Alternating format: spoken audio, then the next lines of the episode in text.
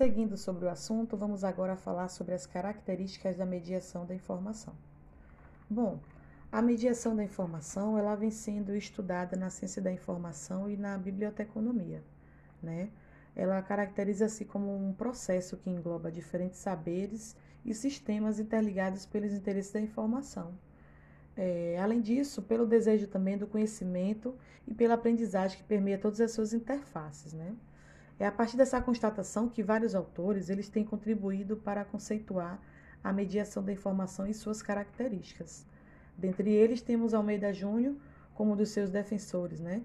onde ele menciona sobre a mediação, que pode ser de modo implícito ou explícito, como foi visto agora pelo nosso colega. Além disso, nesse contexto, caracteriza a possibilidade de estender a abrangência da mediação, né?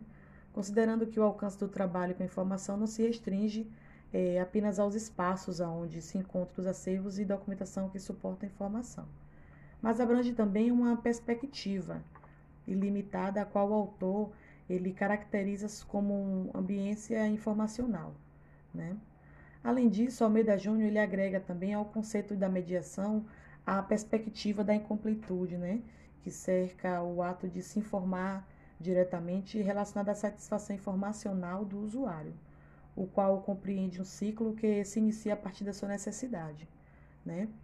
Gomes ele explora esse conceito como uma comunicação centrada na relação dialógica, né? caracterizando como uma ação compartilhada e colaborativa, na qual o profissional da informação ele desempenha o papel de agente mediador, mas não representa o único agente desse processo de comunicação. Né? É, Gomes ele fundamenta sua base discursiva, né? Na dialogia que cerca o processo da mediação, considerando que ela não existe sem essa dimensão que permite a discussão, né? o diálogo e a interação entre sujeitos, é, como vistas a promover uma transformação que leve ambos, profissionais e usuários, à consistência de seu protagonismo social. Né? A dimensão estética ela caracteriza a representação da beleza, né?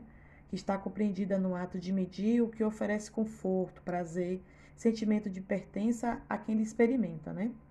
Essa dimensão ela concretiza-se a partir do uso de linguagem e dispositivos de comunicação, é, que facilitam o indivíduo a atingir autonomia, né?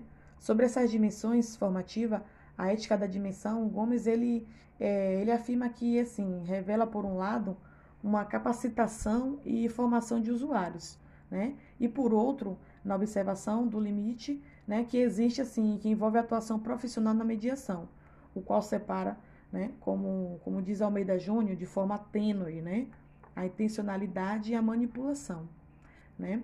Assim, a consciência e a competência do profissional é, para intervir na, na ação mediadora são fundamentais né, a fim de, de evitar ou até minimizar a manipulação.